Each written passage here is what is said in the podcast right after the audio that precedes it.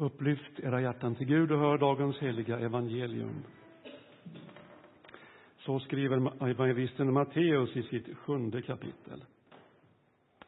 Jesus sa, gå in genom den trånga porten, ty den port är vid och den väg är bred som leder till fördärvet, och det är många som går in genom den. Men den port är trång och den väg är smal som leder till livet, och det är få som finner den. Så lyder det heliga evangeliet. Lovad vare du, Kristus.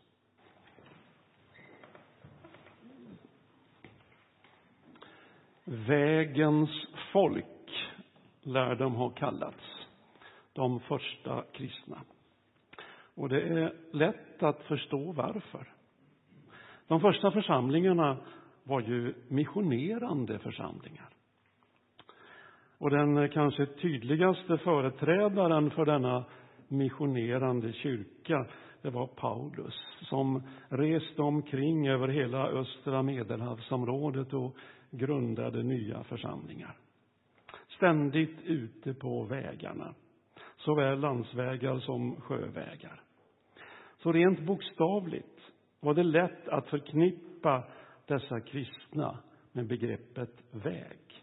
Men när man lärde känna det Jesusbudskap som de förmedlade så återkom också vägen som ett mycket centralt begrepp i Jesu undervisning.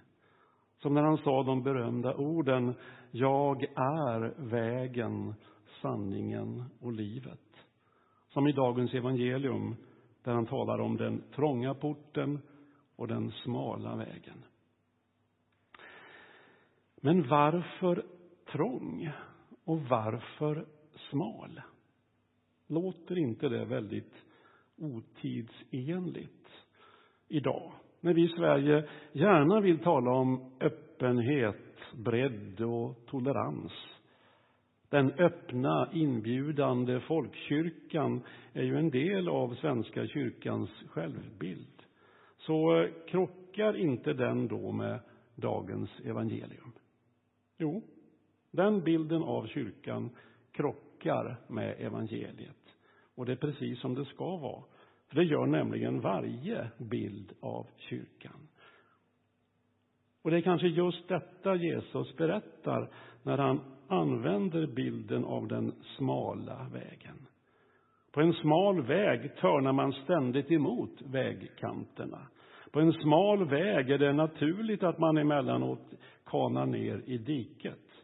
Men på en bred väg kan man liksom släntra fram, till och med i berusat tillstånd. Förmodligen är den dessutom asfalterad, jämn och fin, så att det finns inget att snubbla på. Utan man kan lugnt ragla vidare i sitt mer eller mindre sovande. Så långt in i predikan tog minnet i den digitala inspelaren slut. Så resten av gudstjänsten finns helt enkelt inte inspelad. Vill du ändå ta del av eh, sista delen av predikan så kan du läsa den på följande hemsida www.predikoarkiv-stensjon.se Alltså www.predikoarkiv- stensjon.se